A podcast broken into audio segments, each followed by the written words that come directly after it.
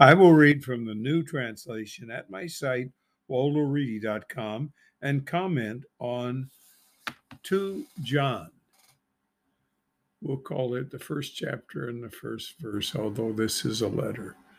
The elder, John referred to himself, chosen lady, that is the ecclesia, the people that he was writing, and her offsprings, whom I love in the reality.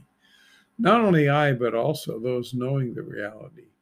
Through the reality who remains in us and will be with us into the everlasting life. Into the everlasting. And that is through the reality supreme. Verse 3, favor, mercy, success is with you from Mighty Papa and from Originator Liberates, assigned ruler of rulers, the Papa's offspring, with the reality and love. I greatly rejoice that I have found some from your offsprings going in the reality according to the direction we received from the Papa. Those were the 3 commands that Jesus gave us, that Originator Liberator gave us. Verse 5, I now ask you, lady, not as writing a new command to you, but what we have had from the origin, that we love all others. The first command is love supreme most of all, and love all others, the second command, and firmly rely on him is the third command. The old idea of 10 is false. There were 10 statements on 2 slabs. Verse 6, this is the love that we go according to his commands. This is the command according as you have heard from the origin, that you must go in it. Many impostors have entered the society. They have not agreed. Originator Liberates, assigned ruler of rulers, came in the flesh.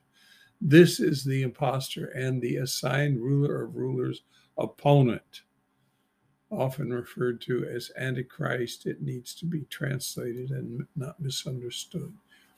It is not a person, it is many, and it is, if it is in the person of anyone, it would be the adversary. Verse 8, you must see to yourselves that you do not destroy what we worked, but receive a full reward. They were in danger of getting influenced under the demons. Verse 9, everyone proceeding and not remaining in the assigned ruler of rulers' teaching has not Mighty One.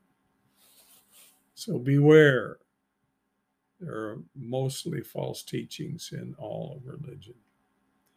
One remaining in the assigned ruler of rulers' teaching has the Papa and the offspring. Verse 10, one may come to you and not bring this teaching. Well, what do you do about that?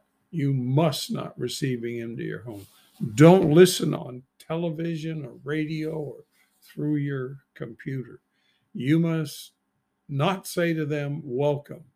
One saying to him, welcome, partners in his evil works. It's acceptance. That's what's wrong in Supreme's eyes, as this man explains. Although I have much to write to you, I purpose not through paper and ink. Instead, I expect to come to you and speak mouth to mouth, that our joy abounds. The children of your selected one sister greet you. So that's the end of 2 John. We'll stop there.